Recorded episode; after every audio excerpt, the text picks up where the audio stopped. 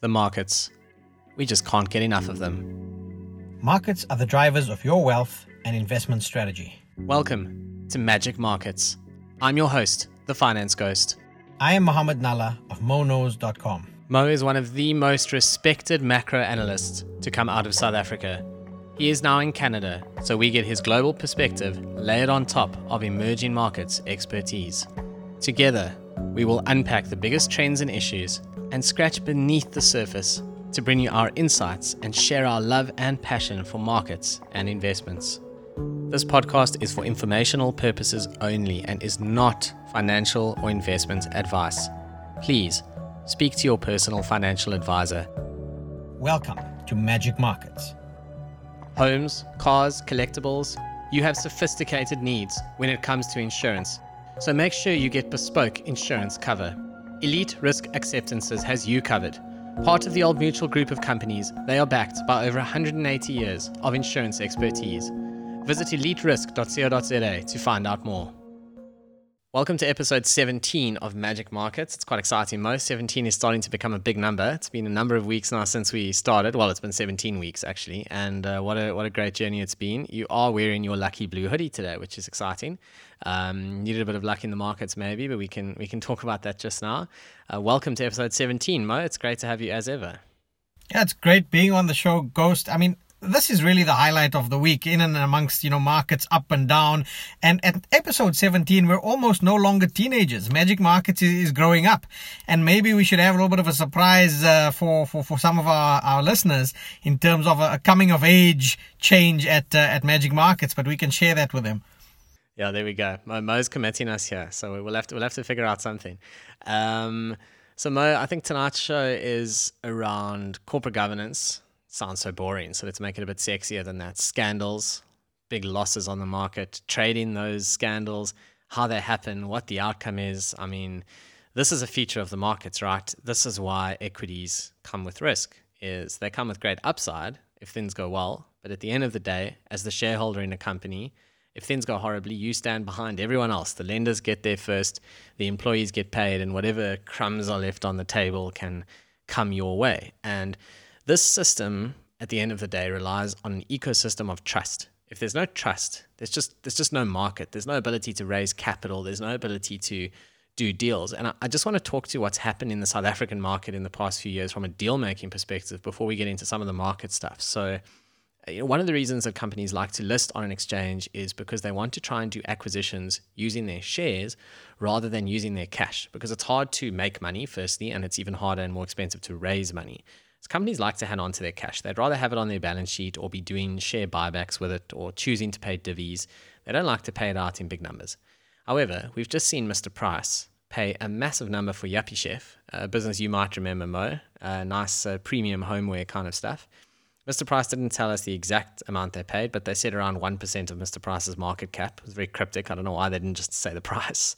But that suggests somewhere in the mid 400 millions based on you know the Mr. Price market cap. So very interesting and, and certainly a decent sized deal and, and a great outcome for the Yuppiechef founders. But it's interesting because Mr. Price wouldn't have loved paying out all that cash, but I can almost imagine how the conversation went in the background because I saw it in my corporate finance time for, for a few years after what happened with Steinhoff, which we'll talk about shortly. But the founders of these businesses don't want to receive a whacking great amount of shares in a particular listed company anymore. Those days have come and they've gone. And the reason they've gone is because of the scandals we've seen in the South African market in recent years. And and just to finish off that point, you know, if you just put yourself in the shoes of an entrepreneur selling your business to a listed company, they want to pay you with a big slug of shares. Those shares often come up come with some kind of lockup linked to profit warranties and earnouts, for example, or they may be issued to you over time. You know, they vest over a period of time if you stay involved in the business. Or it may be such a big portion of that listed company that you actually just can't even sell those shares without crashing the price, essentially. And and one of the best examples of this is what happened to the, the poor entrepreneurs behind Tekkie Town, the shoe business that the founders sold to Steinhoff. They sold it in 2016. They received around 3.3 billion rand in Steinhoff shares, massive number. And then the company basically lost all its value, and these shares were essentially worthless. So now Steinhoff owns Tekkie Town. Is worth a lot. Steinhoff is worth nothing, and the founders are sitting there having swapped their beautiful private company that they built from nothing into Steinhoff shares. And that battle is hmm. still playing out, and that's why South African shareholders are scared, or South African founders are scared to sell to listed companies in exchange for shares, and that's probably why the Yuppiechef guys just got paid this massive amount of money. So that's the South African landscape. But it doesn't just happen here, right? Overseas, there's just been a brand new scandal, which is Greensill, which I think we should talk about for a bit. Yeah, I mean it's a pity, Ghost, that we don't use sound effects. You know, we could with with those shares evaporating in value, we could like insert a wah wah something like that, or someone crying. You know, your wish is my command, Mo. The, the fact of the matter is, this is almost the, the complete inverse of what we discussed in the episode where we discussed SPACs, where the founders there were literally getting remunerated with a stake in the company with shares. In this instance, you say because of the risk of scandal, potentially, that people just want all cash type deals. Um, now, we're not necessarily saying that's the case with regards to, for example, the Yuppiechef deal. I mean, that's a that's a great deal. Almost half a billion rands for a, a business that started up in a in a garage means that there's actually some hope for uh, Magic Markets and the finance ghost started up with us. You know, you under your staircase, me in the garage. I've got a new chair at least, Mo. I've decided to splash out on a new chair. You know, it's, it's only taken 17 shows, but my squeaky chair spender, is gone. Big so spender, ghost. Big spender. It's because it. the chair was making a ghostly noise and That's you had it. to change it. I told you, I've only ever known recessions. It takes me a while to buy a new chair. Let, let's talk Greensill. You know, so so Greensill Capital. You know, this this is a company that was fated in the UK. I mean, the, the founder was a, a gentleman called Lex Greensill, former investment banker from Morgan Stanley. He was connected to the former Prime Minister David Cameron, you know, frequently was seen in Whitehall consulting with politicians. And in fact, the former Prime Minister Cameron actually joined the board, or I believe was an advisor to Greensill Capital. So what went wrong and who is Greensill? Let's, let's unpack that. You know, Greensill is a company that really was offering supply chain finance or short-term credit to smaller businesses, allowing them to effectively, you know, take their data book and uh, pay their suppliers faster. They then packaged those as kind of collective loans and sold those off to other players. Uh, amongst other players, I mean, we're not talking small businesses here. I mean, Greensill counted amongst its its clients uh, some of the companies like Vodafone, big listed companies, and also in terms of the packaging of the loans, they were selling those out to companies like Credit Suisse, for example. So we're talking big names. Now, where did this all unravel? Was that Greensill was able to package and sell these loans because they were buying insurance from a company called Tokio Marine. And as sometime during the course of last year, Tokio Marine had a look at their exposure to Greensill and said, Whoa, this is way past all of the limits that we actually had in place. There's a failure somewhere here. They fired the guy who was responsible for the relationship, but they also pulled the insurance on those loans. And without the insurance on those loans, all of a sudden, this starts to look quite risky. Now, for those of you thinking, hey, this sounds very much like the subprime crisis, it's almost exactly like the subprime crisis. Without the insurance, the funds that were buying these investments, these loans, were effectively buying junk into their portfolios. And that's when the, the cracks started to appear. So why is this topical? Is when you scratch beneath the surface, you actually see that Greensill Capital was busy issuing loans to a small and select group of people. Now, one of the biggest of those is a, a gentleman by the name of Sanjeev Gupta. Uh, I believe no relation to the South African infamous Gupta family, but Sanjeev Gupta is uh, known as the man of steel in the UK. So he's he's from India originally, moved to the UK, and a few years ago started making some very bold acquisitions in the steel in the steel space. And I mean, this man, the size of his operation is quite substantial. He employs over 35,000 people in the UK alone, almost 14,000 people in the EU, and then there's some in Australia and the US.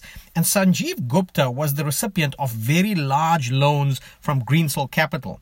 And at the, around the same time as Greensill not being able to get additional funding because they ran out of insurance, Sanjeev Gupta's business started struggling to repay some of the loans to Greensill Capital. And that's when these house of cards kind of inevitably start collapsing. So what's happened is Credit Suisse has frozen around $10 billion worth of their funds that were invested in this. It's still unknown as to whether investors will actually receive anything. Uh, the investors, in this instance, Lex Greensill, as well as another contentious figure, Masayoshi Son from SoftBank, who put in $1.5 billion into this company, are all effectively on the hook and the company has filed for bankruptcy. This is currently one of the largest scandals that we're seeing in the markets right now, but not surprising. If you, I mean, you, again, you scratch. If you look at Greensill, they owned a bank, or in fact, Sanjeev Gupta owned his own bank called Wyelands Bank. So the best way to start kind of sloshing money around and making sure that your opaque structures work is maybe buy the bank. But yeah, uh, certainly a, a, a, a something that's under investigation right now. One last point, by the way, going back to the whole, you know, house of cards is all of, or a lot of these companies that sat within Sanjeev Gupta's network were all supposedly audited by the same firm. And this starts to sound very familiar with some of the trends you were discussing that transpired in the South African market. So, big lapses of corporate governance, and certainly, as you say, scandal being the much more sensationalist word I think we can use.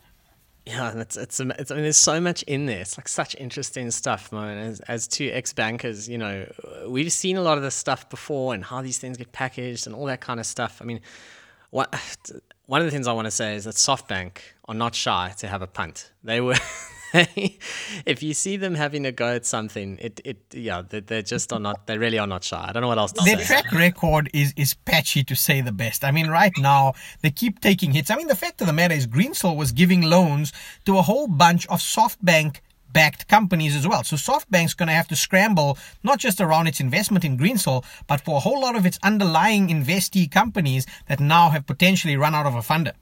And you know what's so hectic with this is is Greensill actually provides an important service in the market, the supply chain finance, supplier funding. This is important stuff. Like retailers use this kind of thing. All kinds of companies use this kind of service. And it helps them manage their working capital. There's a place in the market for this stuff. Banks do it a lot. Greensill was just an alternative provider to the bank, and then they go and they they securitize these loans. So I think it, maybe let's quickly touch on that for our listeners. When we talk about repackaging loans, we're talking about securitization structures. So what what happens is you take a whole raft of loans and you go and you package them into really good ones, medium ones, junk ones, and get them rated typically by rating agencies, and then you go off and sell them. And it's okay if people know what they are buying. It's when they either don't know what they are buying, which is what subprime was, when people ended up thinking they were buying, you know, good quality stuff, but actually they were buying the person's third mortgage that they never stood a chance of actually paying off. Or in this case, the whole thing just unraveled because the entire business was predicated on having this reinsurance product. I mean, if you think about it from a risk perspective, literally Greensill's entire business only existed because there was an insurance company willing to stand behind these loans. Not entirely accurate. I mean, I think early days, as you say, they, they provided a great service. It was traditional supply chain financing. And like you say, that's a very valuable service for small businesses. And it's a great business. I mean, they take these really small margins, but it, it acts as a great facilitator of, I guess, movement of capital. Where this kind of unravels is that the mandate of the funds, Greensill's own mandate, expanded from traditional supply chain receivables towards future receivables. Is and they, they started then utilizing the ability to sell out these loans to effectively grow their own balance sheet and issue riskier and riskier loans. And the disconnect comes in that the funds that were buying this were either not aware or effectively negligent. I, one of the two, and, and, and the investigation is still underway. But they then changed effectively what they were allowed to invest in versus what they did invest in were two completely different things. And that's where the thing fell short. So a lack of due diligence on a number of counts. One is from Greensill in terms of who they were giving money to. The other was from the people buying the loans from Greensill, a lack of due diligence there, both within the fund. And then, like you say, you just throw in a smattering of auditors around there who aren't really doing their jobs, and you end up with a fairly toxic mess. Yeah, and, and this, this is certainly not the kind of insurance that our sponsor Elite Risk Acceptances gets involved in. You know, they'll happily insure your comic book collection, your car, your house, the whole shebang, your art, your wine but not your securitized high risk structures, I'm sure. So uh, you know that that that's something a little bit different. And and Mo, what's also interesting is how names just repeat themselves. So Sanjeev Gupta, I mean Gupta is a name that you know South Africans know and love. And there's another name that South Africans know and love, which is Markus, which is Markus of Steinhoff. But that's another name that seems to not travel well because there's another Markus in Germany who's caused some problems, hasn't he? Yeah, if I say Markus, Markus and I say Germany, you're going to think Markus Jooste from Steinhoff, but actually it's the former CEO of a company called Wirecard. And this is to show again our listeners, a lot of who are predominantly in South Africa, is that this fraud doesn't just happen in South Africa. It's a global phenomenon. I mean, we just discussed Greensill, which was in the UK. Wirecard was a DAX listed company. It had at one point in time a market capitalization of over $28 billion. And it was probably one of the most spectacular blow ups over the course of the last year, in that, you know, it, certainly was Germany's biggest post war fraud. And now, what was Wirecard? They were a payments processor. And what effectively happened, very similar here, is lack of diligence. And you, you, you had effectively, in this instance, outright fraud where CEO has been arrested and the CFO is actually on the run as a wanted, as a wanted criminal. Uh, and the reason for this is they made off with a princely sum of 1.9 billion euros in cash, which is now missing, and a further 3.2 billion euros worth of debt. So, you know, effectively here as well, failures were that they had said oh, the money's sitting in a bank in the Philippines. When someone or if someone had done the due diligence, what's eventually transpired is you contact the bank in the Philippines who says the money was never here. You know, they, they hadn't even heard of or, or, or, or, heard of the fact that the money was supposed to be sitting with them. So, you know, these kinds of frauds perpetuate themselves just because the numbers are big, just because a company is a DAX listed or a JSE listed blue chip does not necessarily mean that they're immune to this kind of a thing. And quite often, I think this, this is where I think it's quite sensitive is you tend to find very charismatic people at the heads of each of those companies. So, for example, the Wirecard guys were, were known in Germany. In fact, when Wirecard was initially starting to fail, uh, you know, there, there were some reports saying that the German government actually considered utilizing some COVID funds to step in and rescue it because they thought, oh, maybe it's failing because of COVID related issues and the economy is really bad. Uh, and they actually considered bailing out this company because of the systemic risk. Uh, obviously, they didn't, and, and, and I think that was probably the right decision. But the same thing with Greensill. You know, you're talking of uh, someone whose name is shared with the company. Lex was Lex Greensill was friends with the former prime minister. You know, he's an advisor to government ministers, uh, and I can think of a couple of other charismatic individuals uh, who, who who who try and run roughshod over their own shareholders. And uh, you know, Ghost, I know it's something close to your heart, so maybe I'll, I'll throw the ball over to you, and you can you can tell us how you really feel. Yeah, I mean, no one, any, anyone who reads the Finance Ghost knows my views on Elon Musk, and I must say it has warmed my heart just a little bit to see the Volkswagen share price in uh, in the last week or two because people have actually remembered, you know, while they climb into their Golf to drive to work, that actually there's this company called Volkswagen, and they also make cars, amazing. And those cars will one day have batteries, also amazing. No one thought about this, you know, it'll be Tesla or quits. Um, anyway, you know, I, I, write about Tesla almost ad nauseum, but I think it's just so important that people understand it is such a great example of a company that's just way too hot and a crazy CEO. I mean, what has he renamed himself now? The techno king of Tesla. The CFO is now the master of coin. I mean, if that isn't a risk, then I don't even know what is.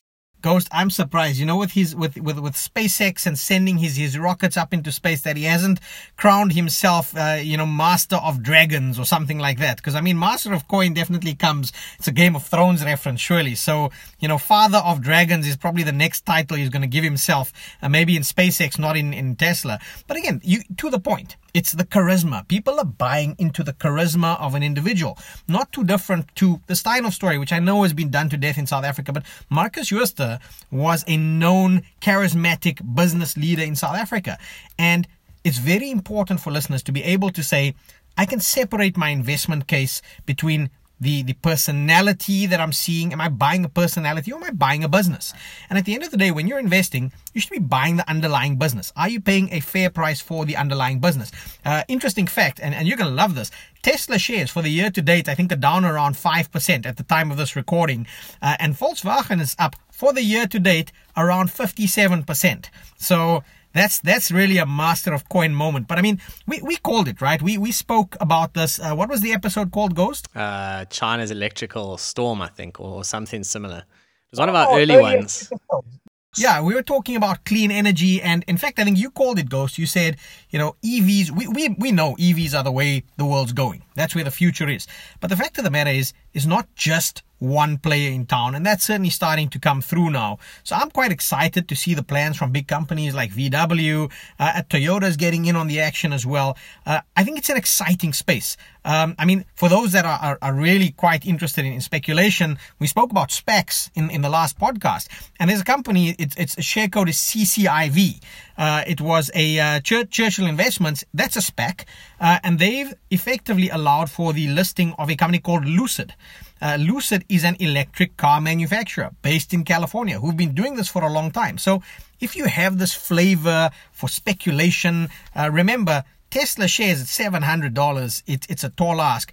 Um, if you go and buy Lucid shares at like thirty dollars, maybe maybe that's the next Tesla.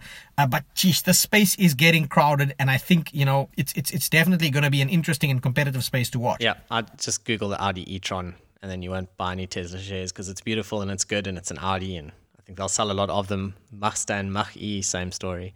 And uh, you know, Mo, we both like cars, so we could get into talking about that all day. But going back to Wirecard and money in accounts that isn't there, and at the end of the day, it's what I said at the start of the show, which is that the markets rely on trust. And as soon as the trust breaks down, we have a huge problem. And that trust is found in the annual financial statements, which are signed off by an auditor. And one of the more recent examples in South Africa was Tongaat Hulett, the sugar business. Uh, not so sweet for shareholders, you know, that's the mandatory joke. And it was an accounting scandal. The share price absolutely plummeted, multi billion rand hole. It was actually suspended from trading for quite a period of time. The shareholders were told, sorry, last year's accounts actually can't be relied upon. Whoops. And, you know, you never want to be told that. There's only one outcome for the share price when that happens. And what's interesting, though, is if you're feeling brave and if you're someone who can actually really dig in to the financials. You know, you're not just a momentum trader who's waiting for the next hot tip. You can actually get stuck in on the financials and do the work yourself. You can really find some cool trades in the market. So Tongaat has been a five bagger for those who bought in April last year. Obviously, that's perfect timing, perfect outcome. But sheesh, that's a that's a serious return. And I know people who went and did the work and said, no, this is this is way oversold. You know, let's get let's get stuck in there. I sadly am not one of those people. I did not buy Tongaat shares. Um, but one of the shares I have bought, which I believe probably doesn't have five bagger potential at all, but is still interesting, is EOH. And I wrote about it recently uh, in, an, in an edition of Investors Monthly for Financial Mail. And if you really go and dig into EOH's financials, which let me tell you, set aside a few hours because they are not easy to understand. But you can basically get to a point where they have a sustainable EBITDA number, which is operating profit for those not familiar with the term, essentially before debt and before interest and uh, uh, taxes, any of that stuff, of around 500 million rand. And that's after they go and sell everything that's currently earmarked for sale. And their market cap is only 1.5 billion rand. So that's a, a essentially an EBITDA multiple of only three, which is low in South Africa. So, you know, this is not a technical show and we don't want to get into the technical stuff, but basically it's a reasonable assumption to say that the other businesses that they have can be sold, they can pay off their debt, and they can come out in the you know, come out with a business that is making 500 million rand a year, and they have a market cap of 1.5 billion. And that is a multiple of three. In South Africa, most private companies are trading on EBITDA multiples of between five and seven for private companies. So even if EOH just gets to those levels, it's essentially, you know, it's double your money. So that's something that I have bought into this year, which I think is is kind of interesting. I've speculated at Steinhoff, um, which I, I remember that. It's a trade that I'm almost embarrassed of because I must be honest, I have not gone and delved into you know delved into the entire balance sheet and what's going to happen, and I just haven't. I just I YOLOed a little bit into Steinhoff, uh, firstly in the hope that the Reddit guys would find it and goals, but they didn't, and so now I'm just I've just left it there because I do think that Steinhoff's going to tick up over time. eventually, if these things do get cleaned up it usually comes out okay, but not always. You just have to ask the shareholders of Comair because they were wiped out. they were diluted literally into obscurity in business rescue. There is nothing left. So it doesn't always work to have a wild punt like this. Yeah, I think I mean, Ghost. It's it's a nice way to wrap up the show. Is is that that's really what we're trying to achieve here on Magic Markets. We're not giving advice. We're helping people go out there, do the homework, scratch beneath the surface. And I mean, our approaches are, are, are very different in that I look at things from a, a macro perspective, a top down perspective. Uh, I like to look at those big themes and, and I use that almost from an asset allocation perspective. But you've got to marry that with a bottoms up.